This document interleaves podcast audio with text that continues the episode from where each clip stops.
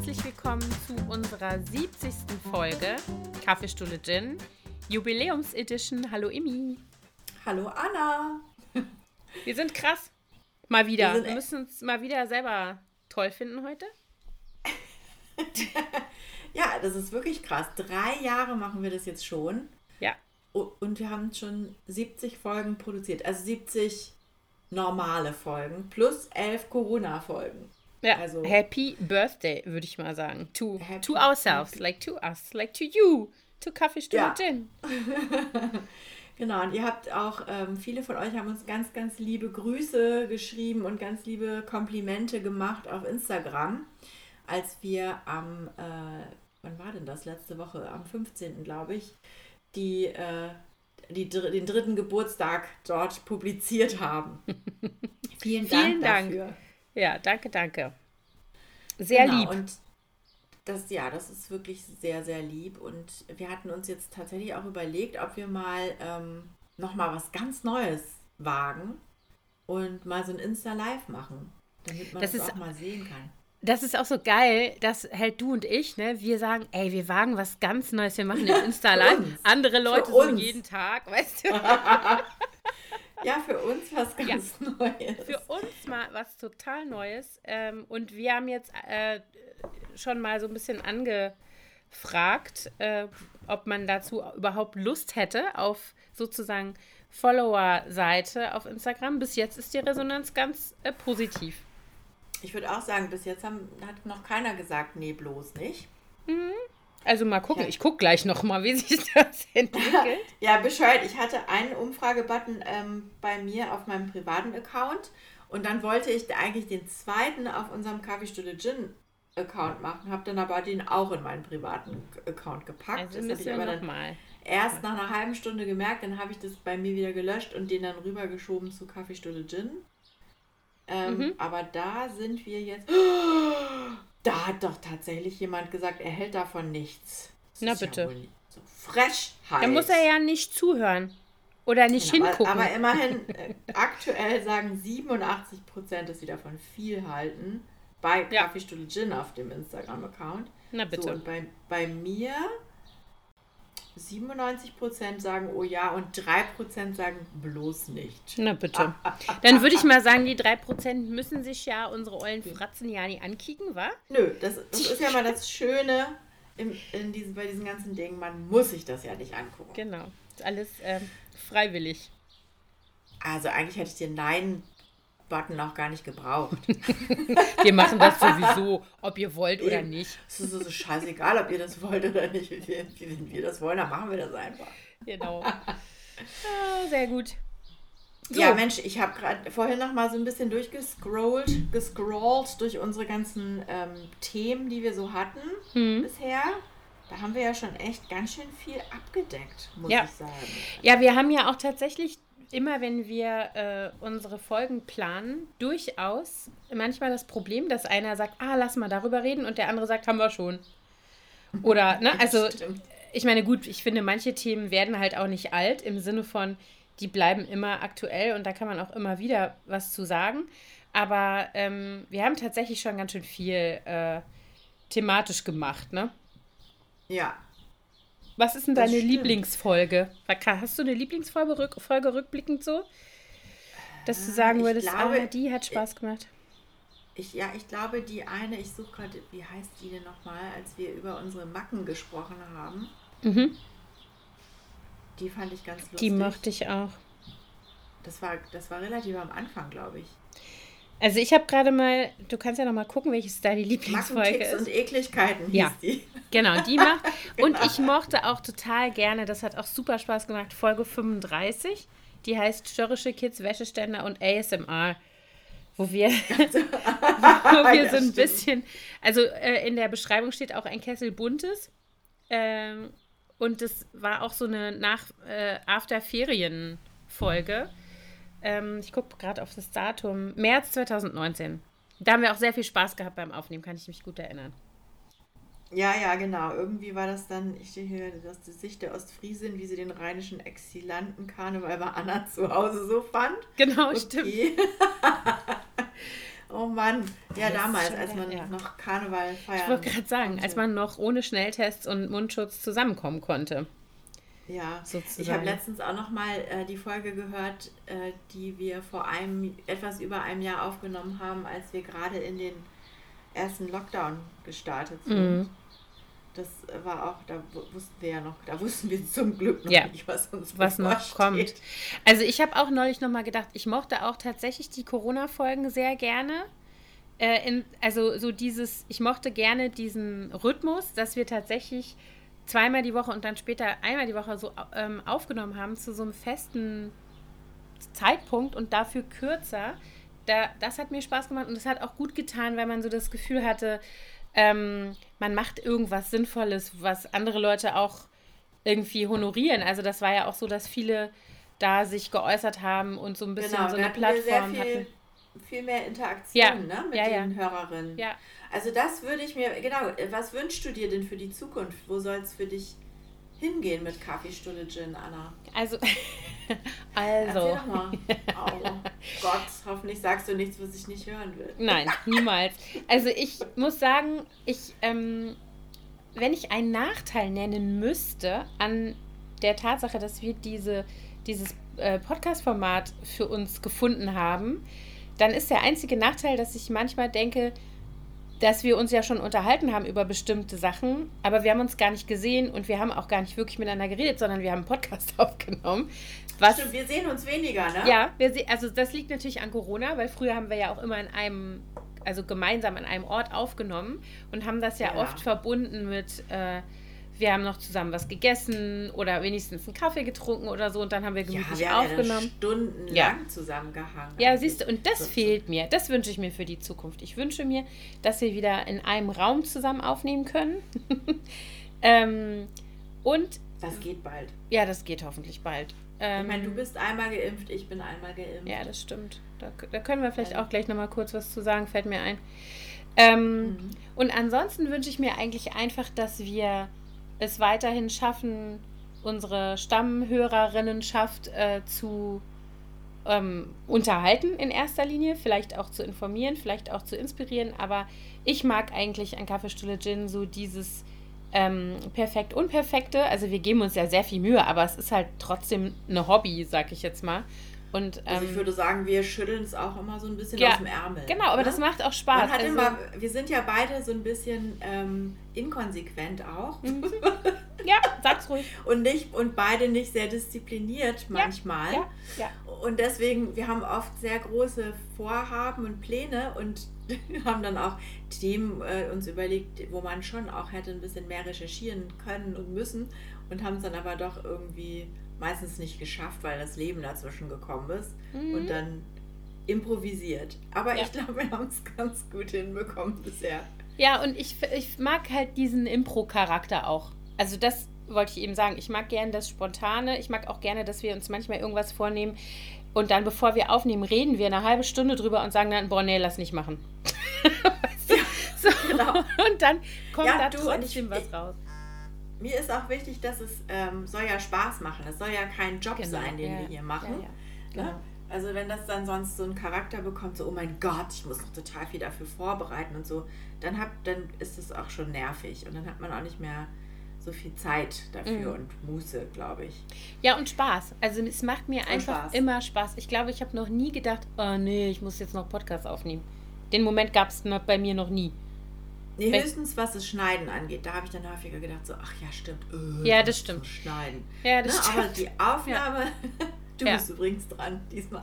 Ja, kein Problem. Ich mach das.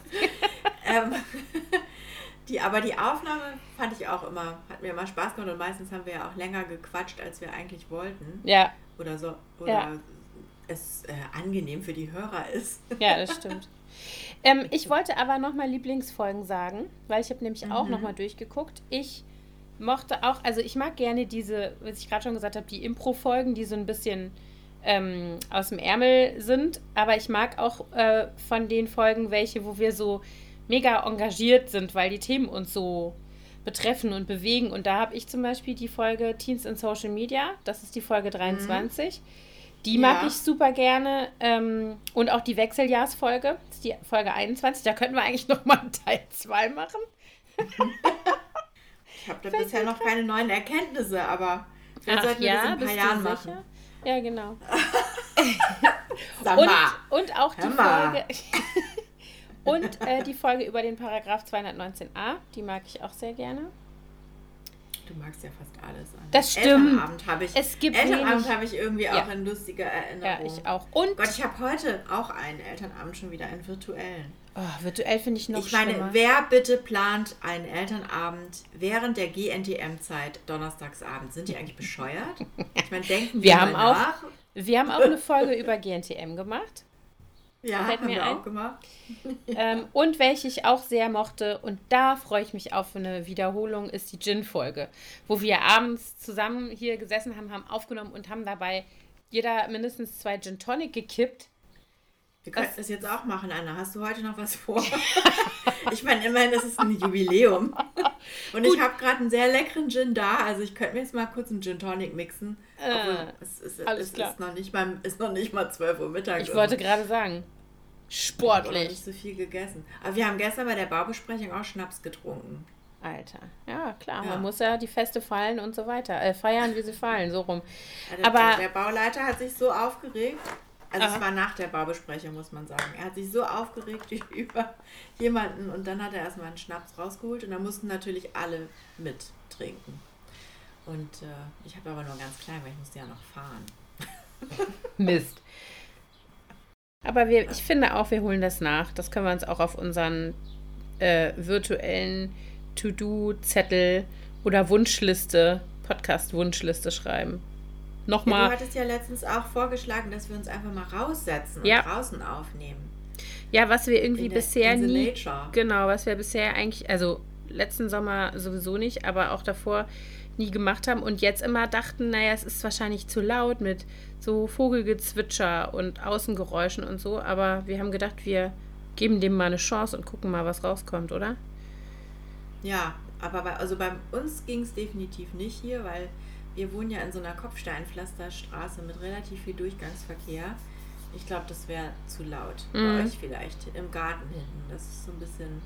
Ja, oder rüber. oben auf dem Dach ja. wo es äh, weiter weg ist von allem so, ne? Ja, müssen wir mal ausprobieren.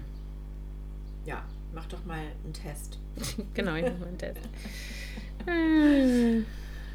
ja, Anna, und ähm, was hast du, was hast du dir jetzt also vorgenommen für die Zukunft? Gibt es irgendwas, oder soll ich mal sagen, was ich gut fände? Mhm. Spuck aus. Also, Spuck aus. Also, ich, ich fände gut, wenn wir ähm, richtig viel Kohle verdienen würden. Nein, Quatsch. Nein, ich fände gut, wenn wir noch ein bisschen mehr wachsen würden, wenn wir noch äh, etwas bekannter werden würden. Wir haben ja relativ kontinuierlich äh, eine sehr solide Hörerschaft, aber ich fände es schön, wenn das noch ein bisschen wachsen würde. Ja, das stimmt. Dazu müssten wir natürlich auch äh, ein bisschen planvoller vorgehen, meine Liebe. Ja, da rächt sich das, ne? Dieses, dieses, dieses Impro-Benehmen von uns. Larifari ja. mh, genau. aus der Lameng, ne? Genau. Und ich, ich würde mir auch noch ein bisschen mehr Interaktion mit den Hörern wünschen. Das stimmt. Also unsere, ähm, unsere kleine Instagram-Gemeinde ist ja schon, finde ich, relativ interaktionsfreudig.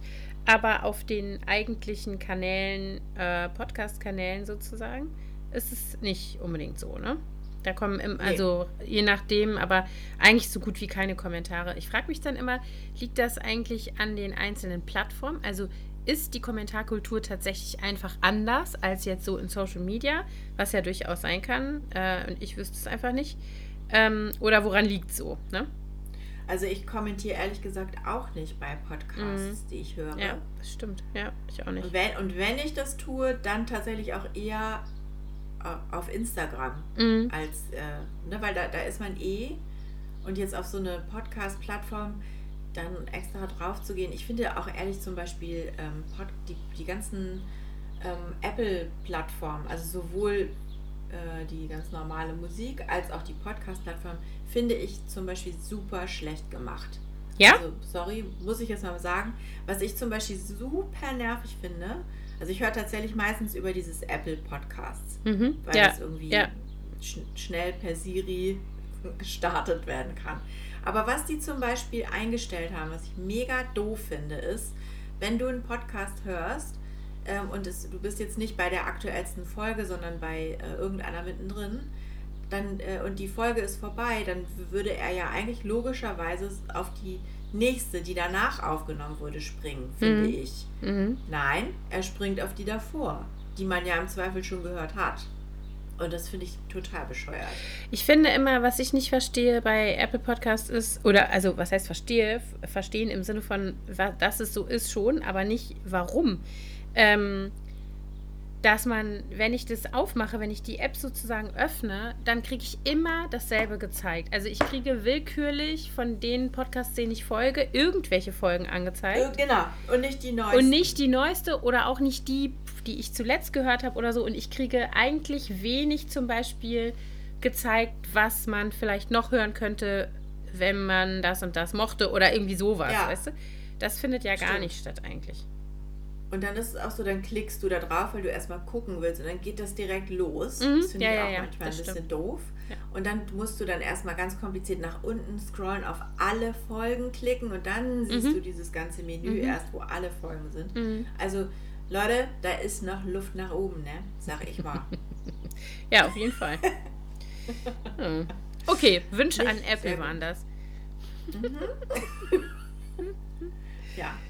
Und ansonsten bin ich immer noch dabei herauszufinden, wie man jetzt, äh, weil wenn wir so ein Insta-Live machen würden, dann wäre das ja eigentlich cool, wenn wir das aufnehmen würden, also auch das Audio davon und das dann auch als Podcast-Folge veröffentlichen würden. Das machen mhm. ja viele. Mhm. Und äh, ich bin jetzt noch dabei herauszufinden, das, was ich dir gestern geschickt habe, da müsste man den ganzen Podcast umziehen auf eine andere Plattform. Das mhm. wollen wir ja nicht. Nee, das wollen wir nicht. Das machen wir auch ja. nicht. Läuft nicht. Mal gucken mal gucken, wie wir das hinkriegen. Ja. Also wenn ihr da noch Ideen und Tipps habt, her damit. Wir probieren das jetzt mal aus. Wird schon irgendwie gehen. Äh, sag mal, apart from Jubiläum, mhm. äh, was denn so, let's talk Corona for a very short time. Wir können ja mal ganz kurz äh, rekapitulieren, wo wir stehen und wo wir sozusagen persönlich sind in diesem ganzen. Ja. Hm? Also, wir stehen das hört sich blöd an. Also die Inzidenz ist fast 160 in Berlin. Ja, yeah. Deutschlandweit sogar über 160. Und Mia ist heute zum ersten Mal seit November in der Schule. An mhm. einem regulären Schultag. Ich habe heute Morgen zum ersten Mal seit Monaten eine Lunchbox gepackt, was ja. mir total äh, fremd vorkam. Und Mia sagte auch, ich weiß gar nicht mehr, wie man, meine, wie man seine Schultasche packt. Mm, das ist krass, oder? Wie schnell, das fand ich nämlich jetzt auch gerade. Ja. Also bei mir, bei uns ist es ähnlich. Die, äh, die Kleine hatte ja schon wieder Schule seit, wann war denn das? März, ne? Waren die schon wieder, sechste Klasse. Und ja. äh, mein Sohn, der ist ja ähm, achte, der war, ist jetzt auch seit dieser Woche das erste Mal wieder. Genau. Die sind und ja, die siebten bis neunten Klassen genau. ja quasi irgendwie vergessen worden ja. in dieser ganzen Planung. Und ich merke ihm halt an, dass er total kämpft. Also ich weiß nicht, wie es mir geht, aber also er ist so total ambivalent. Also auf der einen Seite glaube ich, findet er es ganz cool, dass er in die Schule geht und dass da auch nochmal wieder was stattfindet so. Auf der anderen Seite ist der hat er sich auch so eingegroovt in diesem Home Learning Setup hier mit seinen Schwestern. Ne? Die haben immer ihre mhm. Pausenzeiten koordiniert und synchronisiert. Dann haben die mittags zusammen ähm, gegessen, haben sich meistens, äh, haben mehrere Serien, die sie gemeinsam gucken. Dann haben die immer eine Folge Grey's Anatomy geguckt in ihrer Mittagspause, haben kurz geredet, was wer so macht. Ähm, die Große hat manchmal noch so ein bisschen, keine Ahnung, irgendwie erklär mir mal schnell Dingsbums, Mathe oder irgendwas. Danach so ein bisschen mhm. eingegriffen jeder hatte so seinen Buddy auf FaceTime, mit dem er so den ganzen Tag parallel gearbeitet hat irgendwie. Äh, und das lief irgendwie so. Das war schon auch gemütlich, ja, den ganzen Tag in der Jogginghose und so. Ja, ja. Und, ähm, ich bin gespannt. Ja. Ich weiß noch nicht genau. Also Mia hat ja, wie gesagt, heute den ersten Tag. Sie ist zwar äh, ein paar Mal, äh, musste sie eine Klassenarbeit in Präsenz in der Schule schreiben, aber dann war sie ja immer nur mhm. zwei Stunden oder so maximal da. Mhm. Und jetzt ist ja wirklich ein richtig voller Schultag. Und ja. ich denke, das wird erstmal eine Umstellung sein, Total. weil sie ja auch in der Ganztagsschule geht. Die haben ja bis 16 Uhr Unterricht. Ja, und sie hat auch, auch, heute gleich Mathe, Physik und Chemie. Alle ihre Hassfächer. Mhm. So, oh. Herrlich. Und ähm, dann ist es auch, sie hat auch äh, so zwei, drei Mädchen in ihrer Klasse, mit denen sie dann alle äh, da immer ständig äh, eine Standleitung quasi hatte. Die haben dann zusammen gearbeitet. Dann hat sie natürlich auch zwischendurch, ich glaube, die hat jetzt irgendwie alle ich weiß nicht, wie viele Staffeln Friends gibt es eigentlich, ich mhm. weiß es nicht, auf jeden Fall alle, alle durchgearbeitet fast. Und ähm, ich bin auch gespannt, wie, das, wie die das durchhält. Also ich könnte mir vorstellen, ja. dass es auch anstrengend ja. ist, äh, jetzt das wieder in diesen äh, langen Schultag so reinzugehen. Ja, also ich glaube auch so diese, es ist jetzt erstmal wieder, und ich äh, möchte an der Stelle sagen, es ist jetzt gar keine Bewertung, äh, ob das richtig oder falsch ist, sondern ist nur eine Beobachtung an der Stelle äh, und auch nur meiner eigenen Kinder jetzt. Ich sehe, dass trotz aller ähm, äh, Schwierigkeiten auch in der Homeschooling-Situation, die sich natürlich darin eingerichtet haben und jetzt zurückzugehen in den Präsenzunterricht und sei es auch nur jeden zweiten Tag und in geteilten Gruppen und so weiter, bedeutet jetzt eben auch wieder ein Verlassen der Komfortzone. Also das kann ich bei meinen Kindern ganz klar sehen. Ähm, und dann kommt noch dazu, dass die äh, also die hatten bis jetzt ähm, diesen Online-Unterricht wirklich sehr pünktlich, immer 8.30 Uhr bis 15.30 Uhr und äh, waren da natürlich nicht in Gruppen aufgeteilt. Und äh, mein Sohn hat zum Beispiel mit irgendwie ein, zwei von seinen äh, Kumpels, mit denen er irgendwie enger ist, die haben halt auch, ne, der eine kann gut Spanisch, der andere kann gut Mathe, der andere kann gut dies und das, haben die sich so ergänzt. Jetzt hat die Schule ja. eine Gruppeneinteilung vorgenommen, damit nicht alle gleichzeitig da sind, sondern die gehen eben jeden zweiten Tag. Und weil mhm. die Schule ja die Grundschule und die weiterführende Schule äh, sozusagen in einem System hat oder in einem Gebäude hat, haben die dankenswerterweise aus Elternsicht die Geschwister so synchronisiert, dass die immer an den gleichen Tagen Schule haben. Das heißt, die Kleine hat also so, in oh Gruppe oh Gott, 1. Was für ein ja, ja, Aufwand. Total. Aber das haben sie gemacht, was natürlich, ich finde das super, weil die gehen halt jetzt immer am selben Tag und sind am selben Tag eben nicht in der Schule, sondern lernen zu Hause. Ja, bedeutete, sehr elternfreundlich. Auch. Genau, super mhm. elternfreundlich. Bedeutete jetzt aber für unseren Sohn, dass der jetzt nicht mehr mit seinen ganzen Buddies in einer Gruppe ist, Ach so. Weil zum Beispiel der eine, der hat auch einen jüngeren Bruder. Und der jüngere Bruder ist in der Parallelklasse von unserer jüngeren Tochter und der ist genau in einem entgegengesetzten Rhythmus. Also haben sie Ach. den Großen natürlich an den Kleinen angepasst, wie bei uns auch, weil die Kleineren sind ja schon länger wieder in der Schule. So, und damit sind die jetzt auseinander. Also diese Lerngemeinschaften, die sich jetzt da gebildet hatten in den letzten Monaten, sind jetzt damit eigentlich auch aufgebrochen, so ein bisschen. Ne? Was, Ach, das ist ja schade. Ja, ja, das ist echt ein bisschen schade. Ja, bei mir ist es so, die durften sich selber äh, zusammentun und sie ist jetzt in einer Gruppe mit allen Jungs und ihren besten Freundinnen und sie fand es super. ja, das ist doch gut. Sie, sie meinte, das wäre bestimmt äh, lustig. ja, das ist doch gespannt. gut. Ja, also jedenfalls, sie war ganz zufrieden und sie hat ja aber auch viele Freundinnen in den Parallelklassen, mit denen hat sie dann Wahlpflichtunterricht. Naja, und bei denen ist es so, die teilen, die sind auch geteilt, wie gesagt, und die eine Hälfte der Klasse kommt Montag, Dienstag, Mittwoch und die andere Donnerstag und Freitag. Und dann die Woche drauf genau andersrum. Mhm. Und ja. äh, dann wird immer getestet, eben bevor mhm. die neue Gruppe startet, zweimal die Woche. Und dann bin ich aber gespannt, ne? Also wie lange das überhaupt so, so weitergeht. Ich meine, wenn ja. dieses Bundesgesetz da verabschiedet wird und ähm, jetzt soll ja dann die Inzidenz für Schulen bei 165 sein, ne? Dass dann wieder in den, dass der Präsenzunterricht dann wieder hm. ausfällt. Und davon sind wir nicht sehr weit nee, entfernt. Gar nicht ne? weit. Also da bin ich auch wirklich mal gespannt. Und ich muss auch sagen, dass ich diese ganze soll ich mal sagen, diesen ganzen Umgang damit, wie er jetzt aktuell praktiziert wird, wirklich sehr schwierig finde, weil er eben so inkonsistent ist. Also, äh, ne, keine Ahnung, diese, äh, diese Festlegung zum Beispiel der Grenzwerte für die Inzidenz ist vollkommen willkürlich. Da gibt es ja keine wissenschaftliche Grundlage, dass man sagt, ja, bis nee. zu einer Inzidenz von 165 oder wie sie jetzt vorher ja wollten, 200. Ähm, ist es alles im Griff. Das ist ja nicht so. Also es gibt ja keine wissenschaftliche, es ist eine vollkommen willkürlich festgelegte ja, Zahl. Das war, das war einfach so, eine, ja. so ein Mittelweg, so ein Kompromiss, den sie gefunden haben zwischen den Hardlinern und denen, die, denen es e-, ja nicht egal ist, aber die da irgendwie entspannter ja. sind. Ja, aber also, ich denke oh. dann immer, äh, äh, on what grounds bist du da entspannt? Aber gut, okay, dann sind wir schon wieder ja, mit ja, dem Thema.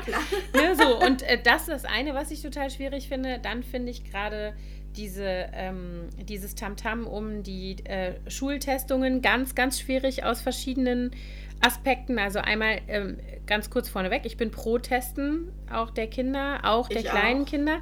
Aber ich finde die Art und Weise, wie das gemacht wird und wie äh, da zum Beispiel hier in Berlin vom Senat agiert wird, nicht richtig. Und ich frage mich zum millionsten Mal in dieser Pandemie, warum wir offensichtlich als Land äh, äh, nicht in der Lage sind, uns da zum Beispiel mal woanders zu äh, informieren oder zu inspirieren oder einfach mal zu fragen, ey, wie läuft es denn bei euch?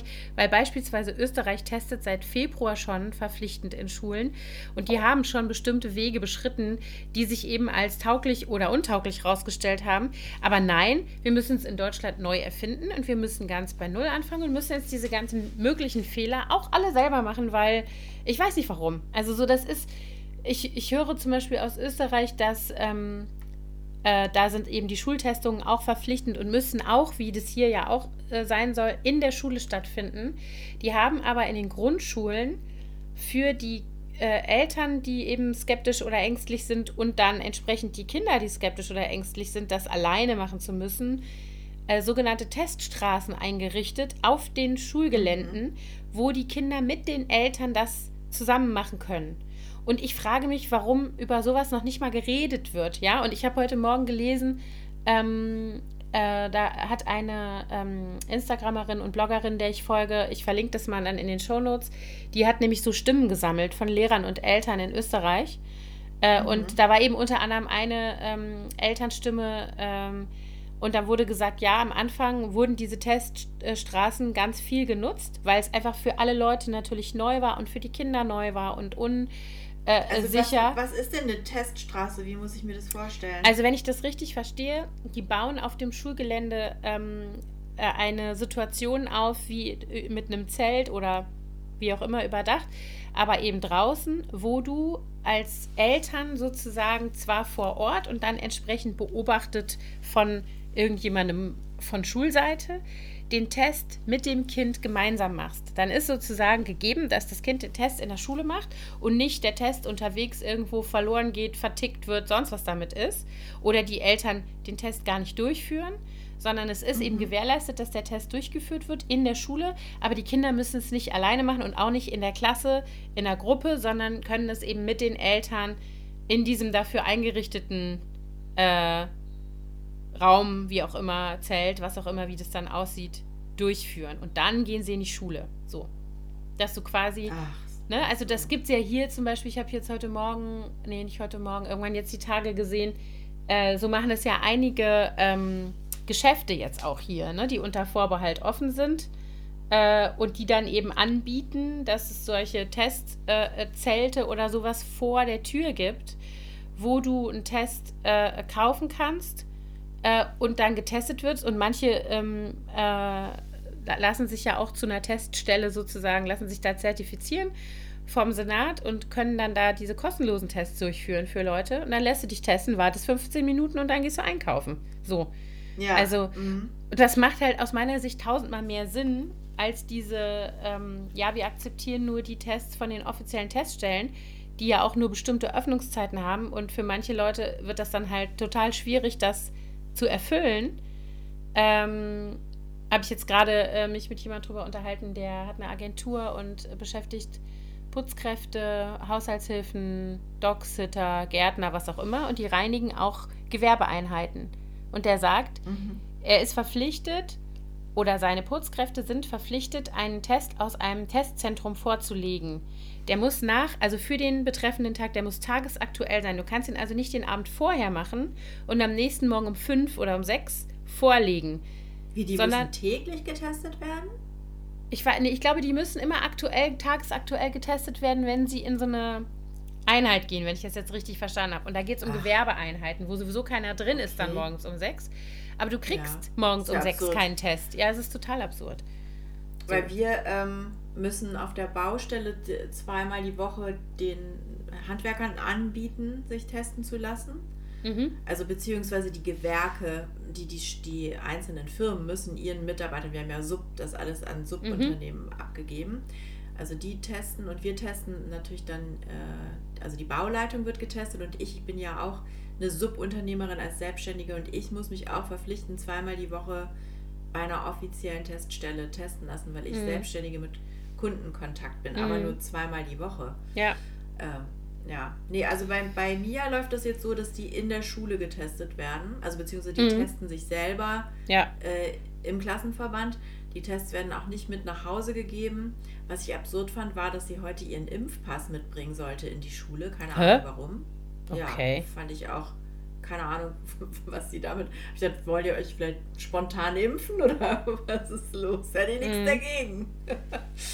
ähm, ja, mal gucken was, warum sie das haben wollten. Aber ähm, jedenfalls machen die die Tests selbst. Und, ja, äh, ich finde das auch bei weiterführenden Schulen nicht so problematisch, weil ich davon ausgehe, dass die Kinder das tatsächlich können. Aber Klasse 1 bis 4 oder 6 finde ich schon eine andere Geschichte. Ne? Also Klasse 1, 2, ja. 3, wie soll das gehen? Das sind winzige Kinder.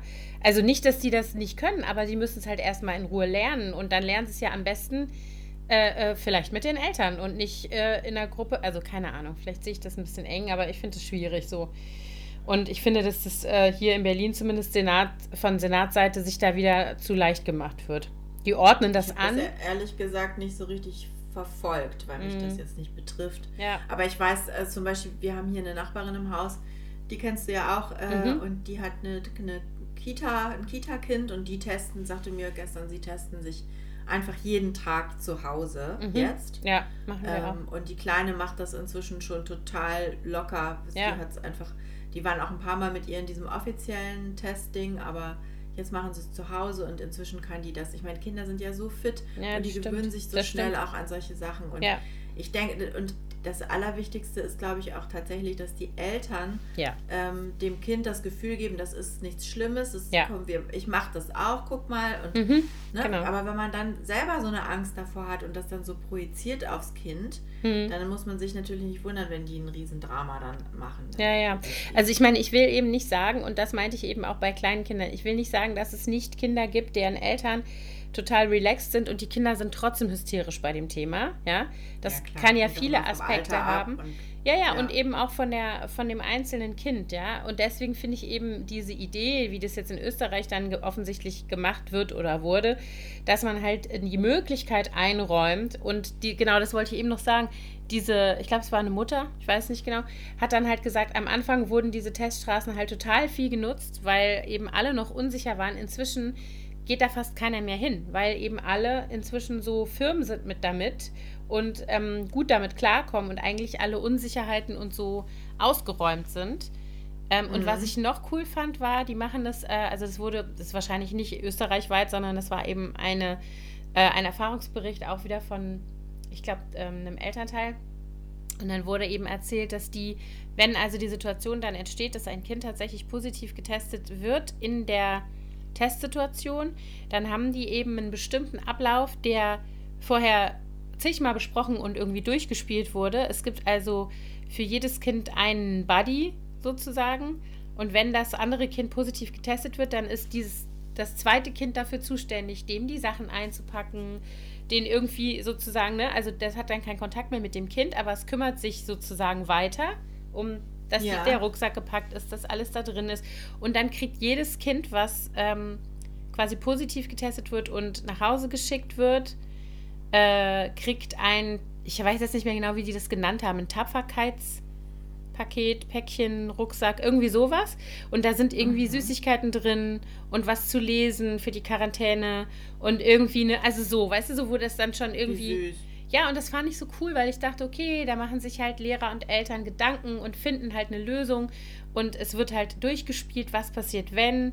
Es wird ganz klar festgelegt, niemand wird hier gedisst, niemand, der sich angesteckt hat, hat irgendwie Schuld oder ist doof oder was auch immer.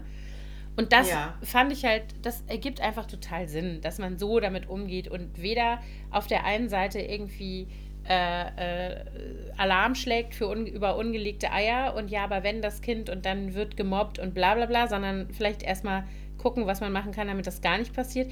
Noch auf der anderen Seite halt irgendwie so, äh, also jetzt senatseitig zum Beispiel, so unsensibel agiert wird und gar nicht irgendwie differenziert wird zwischen einem Zwölfklässler und einem Erstklässler, ne? Ja, ja, eben, genau. Man müsste das schon auch nach dem Alter so ein bisschen ja. Staffeln, die, die Maßnahmen und die Angebote. Ach Gott, naja, also ähm, ich habe nur von unseren Elternvertretern kam irgendwie, wir wurden dann auch informiert über die ganzen ähm, Senatsgeschichten bezüglich Tests und dann hat die Elternvertreterin es ganz nett äh, zusammengefasst und gesagt, also viel Gerede und das Ergebnis ist, es wird getestet. Mhm. Ja. ja. Gut. Ich finde es auch richtig, ich mir das dann auch gar nicht alles durchgelesen. Ja. Ja, ja aber es ja. gibt ja jetzt auch schon wieder Elternproteste und sowas. Da ist ja auch schon wieder äh, was im Busch. Also einiges im Busch. Das ist ja auch das Ding, dass ich mir immer denke, das ist ein Teil dessen, wo äh, äh, unsere demokratischen Konzepte bei der Pandemiebekämpfung an ihre Grenzen stoßen. Ne? Zu Recht oder zu Unrecht. Aber ich denke mir dann eben immer, ja, wenn wir halt alles vor und zurück äh, äh, diskutieren und dann kommt irgendein Richter äh, auch noch mit einer blöden Gesinnung, das hat es ja jetzt auch schon gegeben, und kippt in Anführungsstrichen irgendwelche Einzelentscheidungen und weiß der Geier was und dann geht es erst richtig los wichtig, dass wir diese Instrumente haben, aber ich denke dann immer in der Pandemiebekämpfung sollte man vielleicht auch einfach mal ein bisschen pragmatischer sein, so, ne? Wenigstens ja, genau, für den genau. Moment. Dass die dann einfach mal sich äh, überlegen, was die damit für eine Welle lostreten. Mhm. Auch, ja, aber ne? das ist den Leuten egal. Also das ist, glaube ich, ah. wirklich ähm, viele, ich glaube, dass ein Teil des Problems jetzt in der Pandemiebekämpfung auch darin liegt, also in, der, in den Maßnahmen oder den, also ich rede jetzt nicht von, von äh, Querdenkern, die alles, also die sich noch nicht mal an die einfachsten Regeln halten wollen, wie eine Maske tragen und da irgendwelche krebserregenden sonst was herbeifantasieren. Das meine ich nicht. Sondern ich meine diese Haltung, und davon ist, glaube ich, keiner von uns so richtig frei wahrscheinlich, ähm, dass man die Dinge immer auf die eigene Situation bezieht und daran checkt, ist das für mich irgendwie machbar oder nicht? Wie viel muss ich eigentlich aus meiner ähm, Komfortzone raus, um das umzusetzen? Bin ich dazu bereit oder nicht? Und was ist meine Motivation dabei? Und ich glaube, dass wir alle äh, in einer Wohlstandsgesellschaft ähm, und da natürlich die einen mehr, die anderen weniger, ähm, nicht mehr daran gewöhnt sind oder es noch nie waren, ähm, sozusagen zum Allgeme dem Allgemeinwohl zuliebe oder so, uns selber individuell zurückzunehmen. Und das das fällt ja den meisten Leuten schon im Straßenverkehr schwer. Oder bei mhm. solchen allgemeinen Verhaltensregeln wie, keine Ahnung, halt in der Öffentlichkeit, ja, nicht drängeln, sich nicht vordrängen in der Schlange, äh, keine Ahnung, eine Hose anziehen, wenn ich vom Strand zum Restaurant gehe.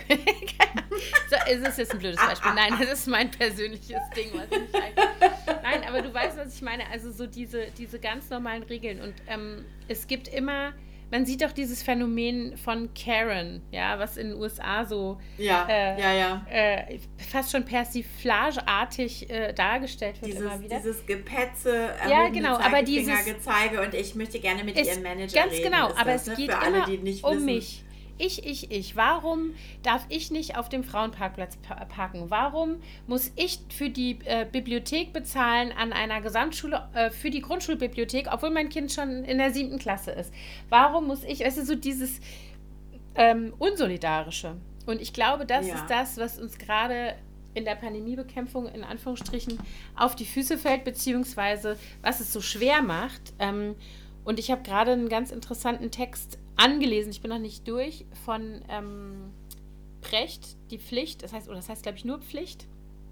Äh, und da beschäftigt er sich genau damit. Also es geht genau äh, darum, warum wir eigentlich als Gesellschaft nicht mehr ähm, oder die Einzelnen in dieser Gesellschaft nicht mehr in der Lage sind oder zu einem Großteil nicht mehr in der Lage sind, dieses ähm, Gefühl äh, oder diese Haltung einzunehmen, dass wir eine Verantwortung tragen dafür, wie dieses wie das die Gesamtsituation ist und nicht nur die individuelle Situation. Ähm, und der sagt zum Beispiel, und das äh, fällt mir halt auch immer wieder auf, dass die meisten Menschen in ihrem Leben und davon, da reden wir jetzt von unserer Generation und vielleicht ein bisschen älter und vor allen Dingen aber jünger auch, ähm, also niemals in die äh, Situation kommen, äh, Verantwortung zu übernehmen äh, in der Gesellschaft. Also beispielsweise durch ein freiwilliges soziales Jahr oder also irgendwas in der Art, äh, wo man vielleicht mal spüren würde, dass es mehr gibt als nur die eigenen Bedürfnisse und dass man mit seinem eigenen Verhalten eben dazu beiträgt, wie es anderen Menschen geht, im, im besseren oder im schlechteren Sinn. Und ähm, er sagt halt, dass das dazu führt, dass die Leute so entkoppelt sind von dieser, von diesem Gefühl, äh, äh, dass man eben nicht nur, dass man irgendwie was bewegen kann und nicht nur, dass man immer nur fordert von, von zum Beispiel einem Staat oder einer Gesellschaft, sondern dass man selber daran beteiligt ist, wie das gestaltet wird und dass man selber eine Verantwortung dafür hat, wie es anderen auch geht. Ja, ne? so. genau. Und ähm, er sagt zum Beispiel auch, äh, es gibt, also er schlägt vor, dass man verpflichtend ein freiwilliges soziales Jahr einführen sollte. Das und zwar zweimal oder noch nicht mal ein Jahr, also er sagt sechs Monate oder so, also einmal nach der Schule, sozusagen als Einstieg ins Erwachsenenleben in Anführungsstrichen und einmal beim Renteneintritt. Also dass man, und zwar, dass man sich dann beteiligt in Organisationen, die das abdecken, was der Staat nicht abdeckt. Mhm. Ja, also die Tafel, die Arche, ähm, alle möglichen so ehrenamtlichen Sachen, das gibt es ja alles. Ist ja auch oft zum Beispiel äh, gerade auch noch von irgendwelchen Kirchen oder so organisiert. Aber eben bewusst die Bereiche, in denen der Staat, also die staatlichen Möglichkeiten aufhören. Ja, also so die Randbereiche, wo man sich kümmern muss. Äh, weil es sonst keiner macht. Und ich finde, wir haben das in der Flüchtlingskrise auch schon gesehen, 2015, was das dann tatsächlich bedeutet. Ja, du hast äh, äh, Frühstück im äh, Flüchtlingsheim hier um die Ecke gemacht. Weißt ja. du, so, also wir waren ja, ich habe eine afghanische Familie aufgenommen, wir waren ja nun auch da sehr beteiligt und ich finde, da hat man halt auch gesehen, und da kann man von Staatsversagen sprechen oder sollte man vielleicht auch in vielen Aspekten. Und da wurden viele von den ehrenamtlichen Helfern und Vereinen ähm, jetzt zum Beispiel hier in Berlin ganz krass im Stich gelassen. Aber, und das ist das, was halt Brecht sagt, das ist genau der Moment, an dem du gefragt bist, als Teil dieser Gesellschaft. Ähm, Wo man dann aktiv dich einzubringen. Muss. Das habe ich übrigens. Genau, und wenn man ähm, es nicht lernt. Ja. ja? In, in den USA ist es ja sehr ausgeprägt. Ne? Also da gibt dieses Volontär-Ding. Das fand ich mhm. wirklich extrem. Ich meine, da gibt es zwar auch die Karens, die meckern, aber es gibt da einfach eine sehr, sehr große ähm, Bereitschaft zu helfen. Und das ist für die, das gehört so zum guten Ton. Das ist einfach so. Mhm. Das ist zum Beispiel, wird das auch äh, wohlwollend ähm, berücksichtigt, wenn du dich bewirbst für einen Job oder für einen Studienplatz ja. oder so. Ne? Soziales Engagement, ja. das gehört einfach dazu. Das musst du eigentlich machen. Und äh, mhm. das, äh, in der Schule auch zum Beispiel, da war das, ging das schon los, dass die Eltern da unheimlich engagiert waren, äh, dass man zum Beispiel immer so ein Cleanup Day hatte, wo alle Eltern in die Schule gekommen sind äh, zum Ende des Schuljahres oder in den Schulferien und die Schule sauber gemacht haben oder Reparaturen durchgeführt haben. Mhm. Ähm, mhm. Oder es gab dann auch so Organisationen, zum Beispiel ähm, eine Oma-Organisation, die haben kleine Mützen gestrickt für die Neugeborenen in den Säuglingsstationen, in den Krankenhäusern und solche Geschichten, ja. Also mhm. da gibt es unheimlich viel Aktivität oder zum Beispiel ist es auch da normal, wenn jemand ein Baby bekommt, dass die Nachbarn sich zusammentun und die Familie für eine Woche komplett mit Essen versorgen. Da steht ständig mhm. jemand vor deiner Tür und bringt dir Essen vorbei. Und äh, das ja. gibt es hier einfach nicht. Das finde ich auch sehr, sehr schade. Ja, und ähm, es ist halt offensichtlich so, also ich bin wie gesagt noch nicht durch mit dem Precht, äh, aber er sagt halt auch, dass also äh, Gesellschaften ähm, in denen es Berufsarmeen gibt und nicht mehr ähm, sozusagen eine, äh, eine Wehrpflicht, in der eben dann alle oder möglichst viele entweder äh, gezogen werden oder eben, wenn sie den Kriegsdienst, den Wehrdienst verweigern, dass sie dann äh, einen Ersatzdienst leisten müssen. Ähm, er sagt eben, dass mit, dem, mit der Entscheidung für eine Berufsarmee das schon ein Schritt in die falsche Richtung ist, weil er sagt, äh, unabhängig davon, ob man das jetzt gut findet oder nicht, ähm, führt das dazu, dass alle gesellschaftlichen Schichten äh, mal in die Pflicht genommen werden, sozusagen. Ja. Ne? Ähm, und egal in welcher Weise. Und er sagt eben, da, wo das nicht so ist, ähm, äh, bilden sich so Parallelgesellschaften und die Leute, die sich nicht da, also ne, die dann zum Beispiel nicht in die Armee gehen oder so, für die gibt es ja dann keine Alternative, in der sie sich engagieren müssen und die entkoppeln sich. Mhm. Ne? Also auf beiden Seiten. Ja, und auf der anderen also, Seite sind ähm, wir natürlich in einem Land, äh, was sehr gut seine Bürger versorgt. Ja, wir sind ja relativ gut, ja, ja. Äh, was Sozialversicherung angeht, Krankenversicherung und all diese Dinge ähm, Arbeitslosengeld, da sind wir einfach sehr gut abgesichert im Vergleich zu anderen Ländern. Und deswegen mhm. wird diese Notwendigkeit dann vielleicht auch häufig nicht gesehen, sich selber noch äh, engagieren zu müssen, weil man denkt, aber es ist ja, ja für alle gesorgt. Was, was, soll ich jetzt? Ja, aber es ist, es ist halt es tatsächlich ist nicht für so, alle das gesorgt. ist das, was ja. der. Nee, das meine ich nicht. Ich meinte, es ist aber so, dass, diese, dass daraus eine Anspruchshaltung entsteht, die den Leuten sozusagen suggeriert, dass ihnen alles Mögliche zusteht das ist das eine. Und auf der anderen Seite, dadurch, dass du nicht in einer gesellschaftlichen, in einem gesellschaftlichen Kontext sozusagen eine Pflicht empfindest, ja, und der, also der sagt halt eine Wehrpflicht oder eine Pflicht für ein soziales, freiwilliges soziales Jahr, siehst du nicht, also spürst du nicht die Verantwortung dafür, also und die Auswirkungen deines eigenen Verhaltens auf das Wohlergehen anderer. Und das siehst du ja jetzt. Leute, die noch nicht mal bereit sind, eine Maske aufzusetzen, um andere zu schützen, weil die nur daran denken, ich kann dann schlecht atmen. Ja. Und fertig, dann ist die Überlegung zu Ende. Und dann wehre ich mich mit Händen und Füßen dagegen, statt mir zu überlegen, warum ist das so oder was bedeutet das eigentlich, wenn ich meine Kinder zweimal die Woche ähm, dazu zwinge, ich sage das jetzt mal bewusst ein bisschen überspitzt, dass sie in der Schule äh, sich testen lassen müssen. Die Leute machen rückwärts Flickflack nur um ihre Kinder von dieser Testpflicht in irgendeiner Form zu entbinden, statt darüber nachzudenken, was es eigentlich bedeutet für die ganze Gruppe, wenn du alle deine Energie darauf richtest, dem irgendwie zu entgehen, nur zu deinem eigenen also vermeintlichen Wohl, ja, also weil du willst nicht, dass dein Kind ein Wattestäbchen in die Nase gesteckt kriegt oder sich selber reinsteckt und deswegen machst du einen riesen Aufstand und reißt alle mit dir, also du, ne, du torpedierst ja dann auch ein ganzes System, weil du nur daran denkst, was mit dir ist und mit deinem Kind und nicht an den Rest so. Und das ist das, was uns gerade, glaube ich, so häufig zu Fall bringt. Ja, ne? total. Also jetzt in dieser Pandemiebekämpfung. Die Leute, wenn du den Leuten, und der, mein Mann sagte das jetzt irgendwie gerade auch so, wegen Impfung und jetzt hat man ja auch festgestellt, wie viele Leute, die eine Impfeinladung hatten, in Berlin sind. beispielsweise, und nicht abgesagt haben und dann werden diese äh, Impfladungen blockiert für andere und so weiter. Äh, und der meinte nur, wahrscheinlich müsste man den Leuten noch einen Anreiz schaffen, dass du sagst, wenn du denen sagen würdest, du kriegst eine Prämie, würden die sofort hingehen. Natürlich. Oder wenn du denen sagen würdest. einen Einkaufsgutschein ähm, für 50 Euro für Aldi. Ja, oder, oder keine Ahnung, weil wir haben jetzt darüber gesprochen. Fünfmal hingehen. Ja. Also wir haben darüber gesprochen, ob es, ähm, äh, ob es eine Impfpflicht für Lehrer gibt, was ja de facto wohl nicht so mhm. ist. Äh, und dann meinte er, ja, aber wenn du den Lehrern wahrscheinlich sagen würdest, sie kriegen eine Woche äh, äh impffrei danach, dann hättest du einen Anreiz geschaffen und dann würden sie es wieder machen, so ungefähr.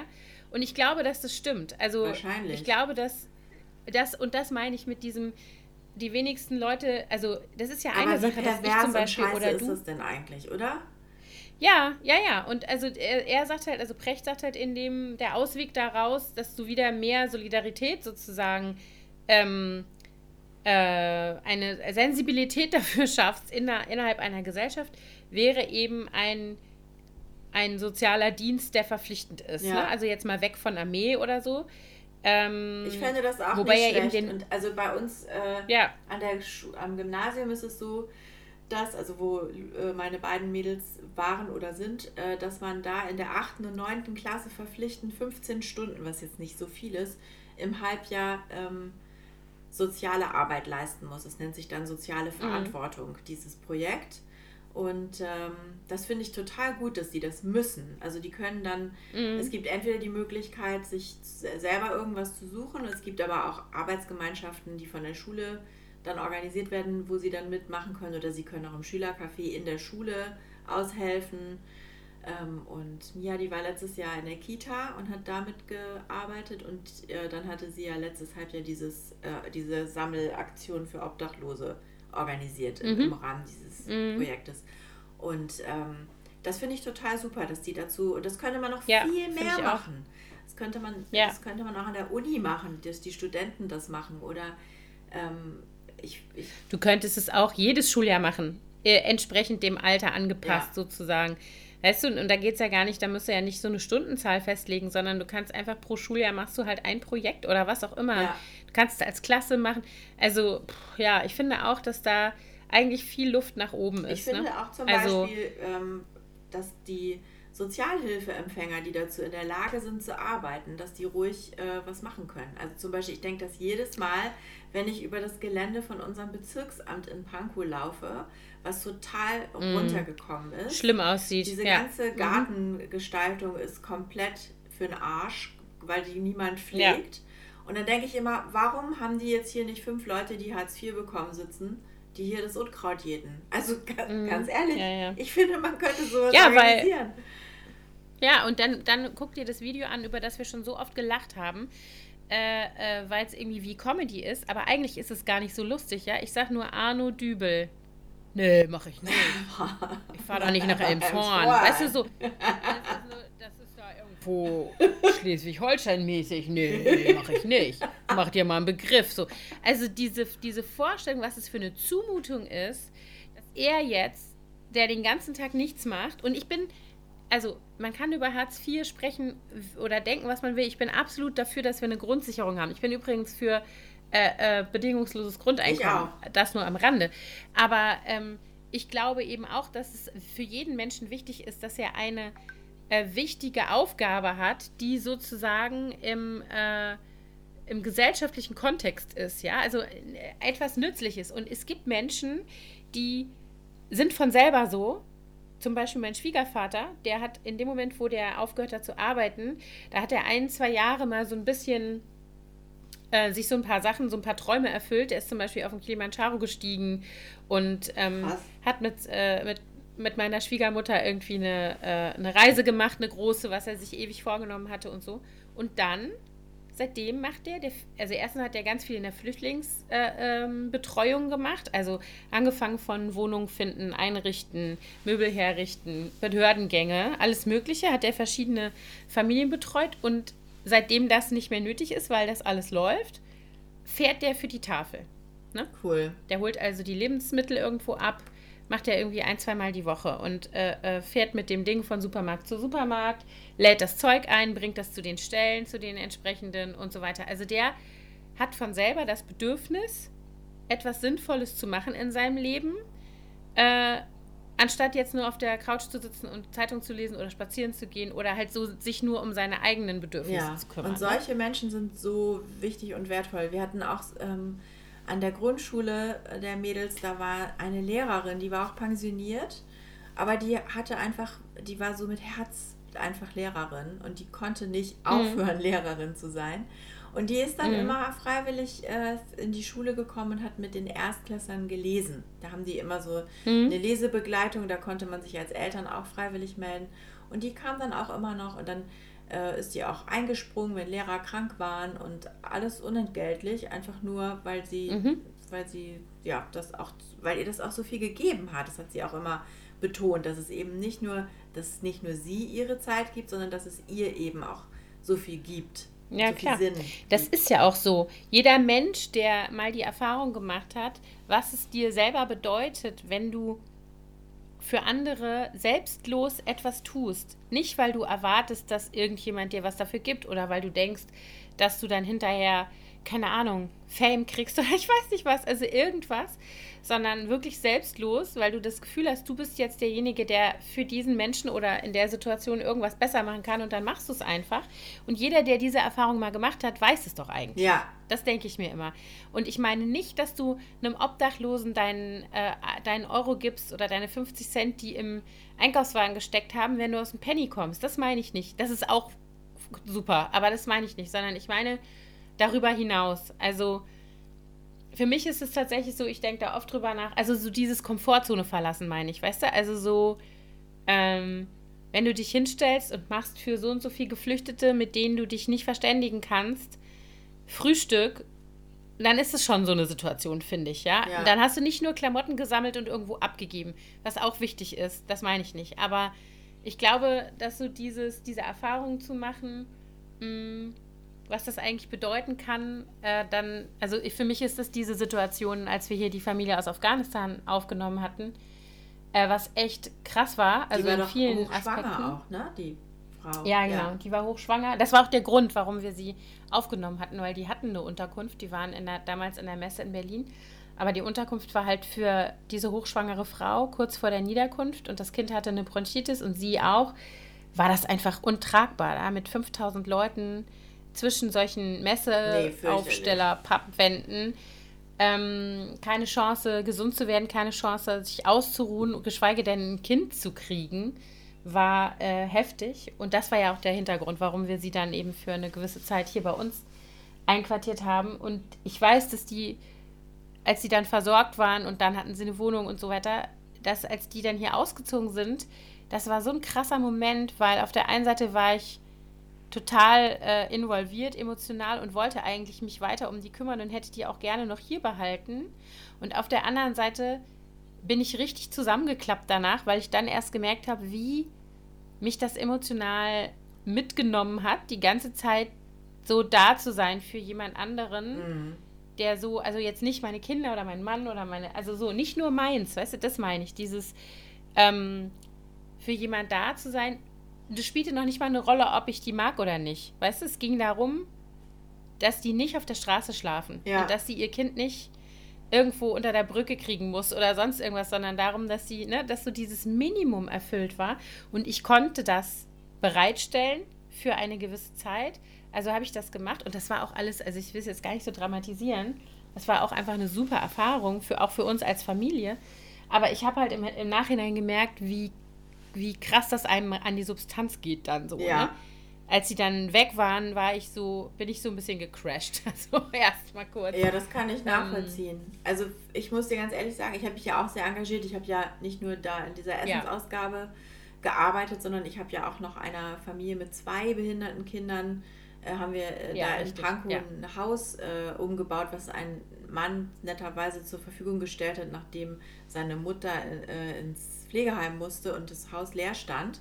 Und er wollte es eigentlich gerade vermieten und dann hat er gedacht, hey, äh, dann, dann kann das doch auch eine Familie bekommen, die in so, einem, in so einer Notunterkunft gerade lebt. Mhm. Und es war aber halt natürlich null behindertenfreundlich, dieses Haus. Und dann haben wir da Materialspenden und ich habe ich hab eine Küche organisiert und alles Mögliche. Und da das äh, habe ich auch echt gerne gemacht, weil ich das, das war, fällt ja auch in meinen Tätigkeitsbereich. Aber ich könnte mir zum Beispiel nicht unbedingt vorstellen, eine ganze Familie bei mir aufzunehmen. Mhm. Wir haben natürlich auch andere räumliche Gegebenheiten als mhm. ihr.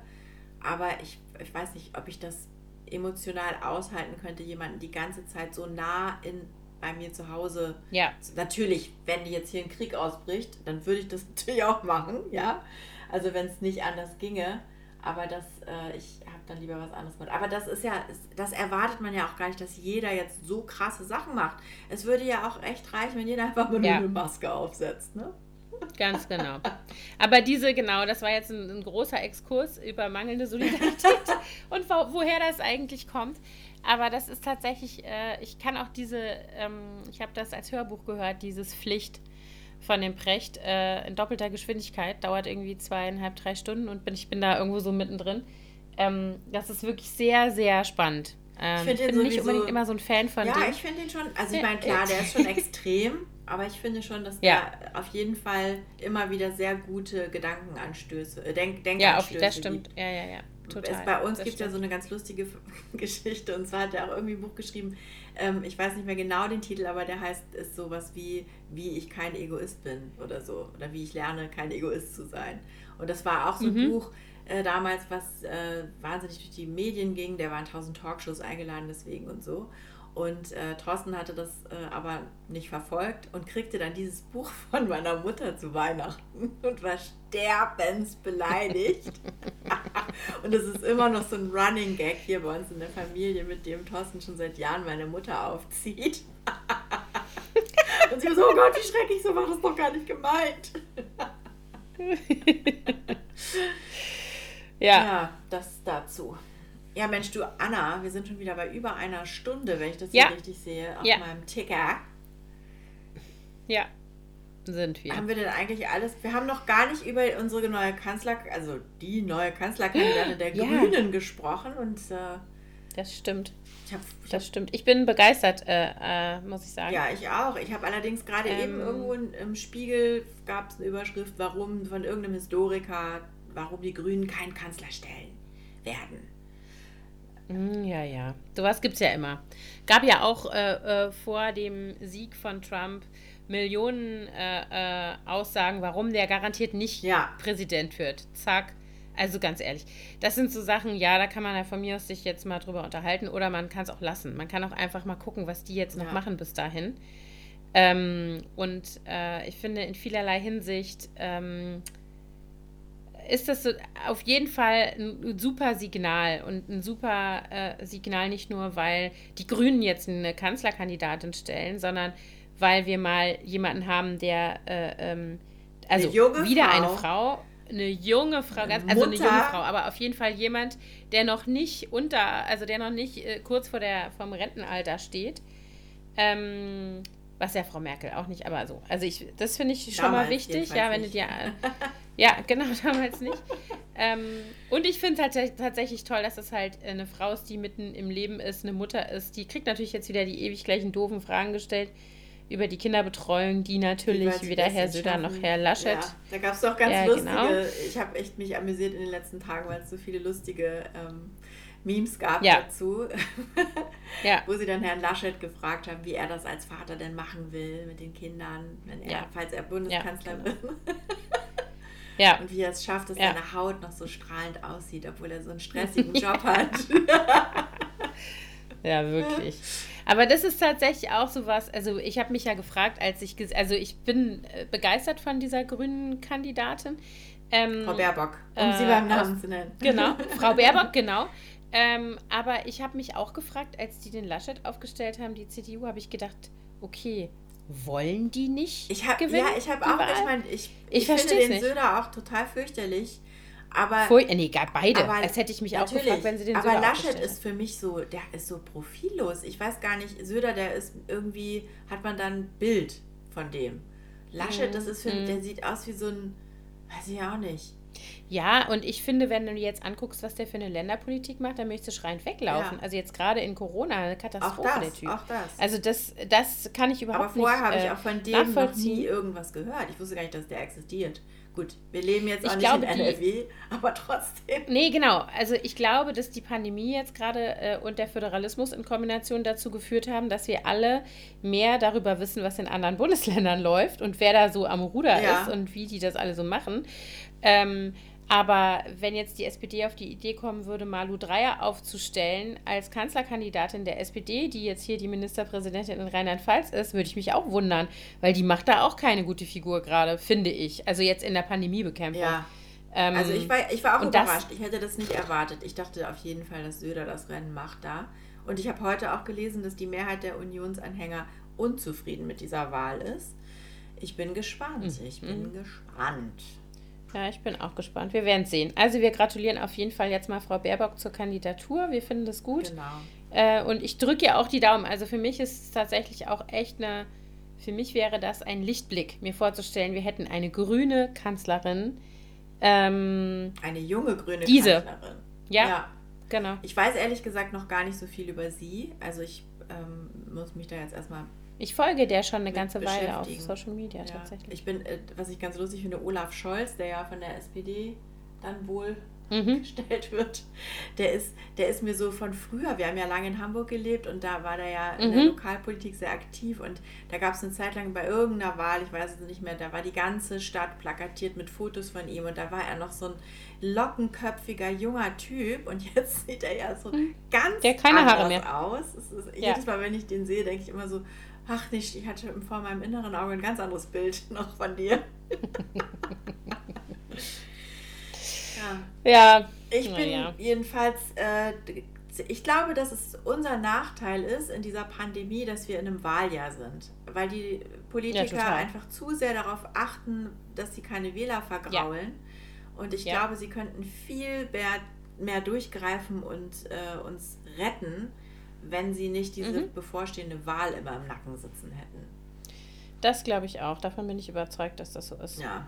Und das ist scheiße. Also Mhm. das. Äh, Das ist wirklich Ja. so.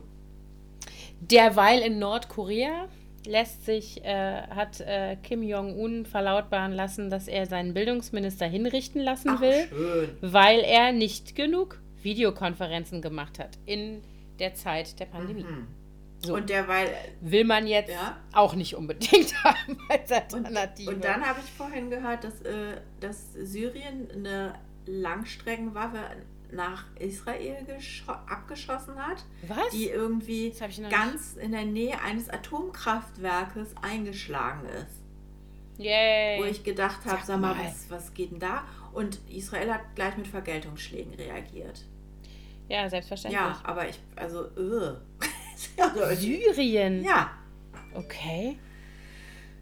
also Scheiße. eigentlich, Das habe ich noch nicht mitgekriegt. Danke, hast mir den Tag versaut. Sorry. Ja, toll, Anna. Nein. Oh Mann, das ist ja Horror. ich. Assad. Das stimmt. Richtig. Danke für die Differenzierung an der Stelle, Emil. Ja. Das ist wichtig. So, War ja. haben wir noch, haben Ja. wir noch was? Wir hatten doch gestern noch irgendwas. auf- Wir hatten äh, Best-of so ein bisschen geredet, dann aktuell. Wir haben schon wieder zu viel Corona gequatscht. Corona haben wir viel zu viel gequatscht. Aber ja auch nicht nur. Nicht nur. Nee, das stimmt. Nö, ein bisschen Jubiläum haben wir gequatscht. bisschen live haben wir gequatscht. Wie immer, eine Impro-Folge, wa? Ja. Was hast du am Wochenende vor? Sag das nochmal schnell. Gar nicht so viel, weil jetzt tatsächlich, wir hatten eigentlich vor, eventuell nach Prero zu fahren, in unser äh, Ferienhaus und da noch ein bisschen im Garten zu werkeln. Aber MacPom hat seit Montag die Grenzen quasi wieder dicht gemacht, beziehungsweise ähm, erstmalig jetzt seit Pandemiebeginn dürfen wir trotz Zweitwohnsitz nicht einreisen. Mhm. Krass. Ähm, ja, aber ich muss auch, ich finde es auch krass und natürlich finde ich es schade, aber ich finde es auch richtig. Ich kann es verstehen. Die haben da oben auch jetzt wieder krasse Inzidenzen und die wollen eben wahrscheinlich eben lieber jetzt eindämmen und dann Pfingsten wieder aufmachen, Ja, vermute ja, ich. Ja, wahrscheinlich. Ähm, und deshalb, ich kann es nachvollziehen. Also, äh, ich weiß ich nicht, wenn ich Länderchef wäre, ich würde es auch so machen. Und gerade wenn das, wenn da so viele Existenzen vom Tourismus abhängen, willst du ja eher, dass es schnell vorbei ist, als dass es halt irgendwie, naja. Mhm. Also, lange Rede, gar keinen Sinn. Wir wollten eigentlich nach Frero. Das machen wir jetzt nicht. Und ähm, ich werde am Wochenende äh, ein bisschen Garten hier machen in Berlin. Ich habe überhaupt noch nichts gepflanzt, weil es die ganze Zeit so kalt war. Und es soll jetzt auch leider Äh, total kalt werden am Wochenende. Es ich soll weiß, um 0 ich Grad sein nachts. Und ich bin, ich habe, ich Ja. wollte ja dieses Jahr zum ersten Mal Dahlien pflanzen. Ich habe es gesehen in deiner Story. Ja, ich habe ganz viele bestellt. Die liegen schon seit Wochen bei uns äh, in, in unserem Wochenendhäuschen in der Garage und warten darauf, eingepflanzt zu werden. Eigentlich wartet man ja für die, zumindest für die, die man schon innen vorgezogen hat, die Eisheiligen ab im Mai. Aber ich habe jetzt gelesen, Mhm. man kann sie jetzt, wenn sie noch nicht ausgetrieben sind, in die Erde setzen. Das ist mein Plan für das Wochenende. Und, und Mhm. dann habe ich mich auch noch ähm, influenzen lassen von allen möglichen Leuten und habe Gussformen für Kerzen gekauft und Oh, Kerzen du liebe Zeit. Äh, es so? Kerzenwachsflocken. okay. Wachsflocken. Plättchen. Ähm, genau, und, und Okay. ähm, Mia und ich wollen dann mal kreativ werden und ke versuchen, Kerzen selber herzustellen. Ich bin gespannt. Ich habe das ja meinen Kindern mal angetragen, als jetzt dieser Trend so auch in der Adventszeit irgendwie so, also durch Instagram geisterte. Und dann hatte ich ja mal ähm, meinen, allen meinen Kindern, aber vor allen Dingen meiner jüngsten Tochter, die am ehesten so eine schöpferische Ader hat, gesagt, sie soll, ne, wie sie das findet. Und die waren alle so, äh, Kerzen ziehen macht viel mehr Spaß. Sag ich, ja, nee, Kerzen ziehen. Ich wollte jetzt hier nicht irgendwie noch einen Raum abteilen und anfangen, hier richtig rumzusauen. Äh, ja, an der Stelle ist das bei uns diese Idee wieder eingeschlafen. Ah ja, ja, ich bin gespannt, wie gut das geht. Wie, vor allen Dingen habe ich äh, Bedenken, dass man dann diese Kerzen in Heile und in einem Stück wieder aus diesen Silikonformen rauskriegt, die ich da gekauft habe. Aber wir Mhm. werden sehen. Ich werde das jetzt mal ähm, mit, Mi mit Bin Mia gespannt. versuchen. Kannst du kannst das Ergebnis ja dann mal, wirst du ja bestimmt mal zeigen irgendwo Wenn, wenn, in wenn man das zeigen Instagram. kann. Ja. Achso, ich werde am Wochenende noch ein Pasta, äh, ähm, Experiment machen. Ich werde nämlich mal versuchen, Buchweizennudeln zu machen. Mhm. Und mal gucken, ich habe ja so einen Pasta-Maker, der ist eigentlich echt selbsterklärend. Der kann das eigentlich alles alleine. Ja. Äh, inklusive Abwiegen und so. Also ich finde es mega genial, das Gerät. Und ich äh, möchte gerne, ich ernähre mich ja quasi jetzt äh, fast Keto, so gut wie. Mhm. Und ähm, Buchweizennudeln belasten halt den Das heißt Keto Blutzucker gar nicht. Was ist das alles? Was, Keine, was ist das alles also nicht? zuckerfrei. Es ist alles, es ist kein Zucker und kein Getreide eigentlich. Also, und ich sag mal so, richtige Keto-Apostel machen das natürlich noch krasser. Die machen auch äh, bestimmte Obstsorten nicht oder fast kein Obst, also so, wo dann Fruchtzucker drin ist, das mache ich jetzt nicht. Ich mache, äh, aber dafür halt äh, einen relativ hohen Fettgehalt. Und dann kommst du doch also in so- diese, wie heißt das denn nochmal, diese Phase, in diese Ketose. genau. Und die, Mhm. da soll ja dann die Ja. Fettverbrennung so unwahrscheinlich los. Ja, ich, äh, genau. Also ich, das mache ich jetzt nicht. Ich bin jetzt nicht so auf dem Trip, dass ich jetzt hier irgendwie Fett verbrennen will, sondern bei mir hat das ja was mit meinem neuen Status als Diabetes Typ 2 äh, äh, Person, Patientin zu tun. Und ähm, ich will von Medikamenten wieder runter. Also Ja. ich habe Tabletten und ähm, das ist auch okay. Ich vertrage die auch. Meine Werte sind jetzt wieder normal. Aber ich habe halt seitdem meine Ernährung quasi komplett umgestellt und ich suche gerade nach einer äh, ausbalancierten, äh, keto-orientierten Ernährungsweise plus Intervallfasten, was ich in meinen Alltag integrieren will, damit ich, weil das ist so das, was dir geraten wird, ähm, damit du quasi dein Blutzucker, also dein Zuckerstoffwechsel normalisierst. Ja. So, ne? Und das ist so ein bisschen mein, ohne Medikamente. Und das ist halt so mein Langzeitziel, sag ich mal. Und deswegen, um mal darauf zurückzukommen, stehen Buchweizennudeln auf meinem. Und Buchweizen ist okay, ja? Buchweizen ist jetzt nicht Keto okay, aber blutzuckermäßig okay. Also Buchweizen ähm, belastet den Blutzuckerspiegel nicht. Also es gibt so bestimmte, also keine Ahnung, alle Getreide in irgendeiner Form äh, äh, turnen deinen Blutzucker an. Und deswegen versuchst du es halt zu vermeiden oder eben möglichst, also wie bei Trennkost in der Reihenfolge äh, äh, an der richtigen Stelle zu essen. Also wenn du Hunger hast, isst du halt kein Croissant, sondern Nüsse. Ja. Und proteinhaltige Sachen, so, ne? Also, Okay. Ähm. Wahrscheinlich erkenne ich dich gar nicht wieder, wenn wir uns das nächste Mal treffen, Doch. weil du dann nur noch Doch. so eine es geht ganz langsam. irgendwo- Also ich habe ich hab natürlich schon jetzt ein bisschen Gewicht verloren, aber das geht ganz langsam. Also soll ja auch ganz langsam gehen. Ich will jetzt hier nicht. Äh, nee, nee, darum das geht ist es ja auch nicht gesagt, gut. nicht. Mir geht's. Nee, und mir geht es auch nicht darum, dass ich jetzt hier plötzlich irgendwie. Äh, Kate Moss? äh, also mir geht es nicht um die jetzt nicht Optik. Kate Moss Was? werden, noch auf deine alten Tage. Nein, nein, auf meine alten Tage. Nein, auf keinen Fall. Oh Mann. Nein, da geht es mir gar nicht drum. Es geht um meine Um, Zuckerwerte klar. Und deswegen, ach so, genau, da Genau. wollten wir nämlich eigentlich auch noch kurz drüber reden, das haben wir jetzt gar nicht mehr gemacht. Deswegen bist du nämlich auch schon geimpft, ne? Richtig, genau. Das ist meine Impfberechtigung Genau. gewesen. Oder meine, da, daher rührte meine Impfeinladung. Und meine rührte von Dass meiner Autoimmunerkrankung, wobei inzwischen habe ich schon häufiger gehört, dass man als Hashimoto-Patient eigentlich gar nicht äh, besonders gefährdet ist. Aber ich glaube, die Mhm. haben dann einfach gesagt, ja, Autoimmunerkrankung hört sich dramatisch an, dann kommen sie mal zum Impfen. Ich habe mich dann auch nicht beschwert. Also, äh, Ja, klar. nee, ich möchte das Ich wollte gerade sagen, nicht. also ich habe jetzt von so vielen Leuten gehört, die beim Warten auf ihren Termin sich noch angesteckt haben und krasse Verläufe haben. Ich will, ich mache drei Kreuze, wenn ich meinen zweiten Shot habe und ich werde trotzdem Abstand halten und trotzdem eine Maske tragen in den entsprechenden Situationen, aber äh, es erleichtert einen ungemein, Ja, geimpft zu Finde ich sein. auch. Obwohl ich irgendwie, ich, ich meine, ich weiß zwar, dass ich geimpft bin, aber ich sch- schütze mich trotzdem noch komplett. Also ich tue jetzt nicht Ja, so, als wäre ich jetzt irgendwie immun. Gar nicht. Ich habe eigentlich in meinem Nee, ist ja auch nicht Verhalten, nee, gut, man ist natürlich weniger äh, anfällig, aber Mhm. ich habe ähm, mein Verhalten kommt gar nicht geändert seitdem. Weil Mhm. es- ich, ich kriege Ja. häufiger den Spruch so, wieso, du bist doch jetzt geimpft. Und dann sage ich immer so, Ja, ja, ja. aber erstens nur einmal und zweitens ähm, kann man sich ja trotzdem noch anstecken.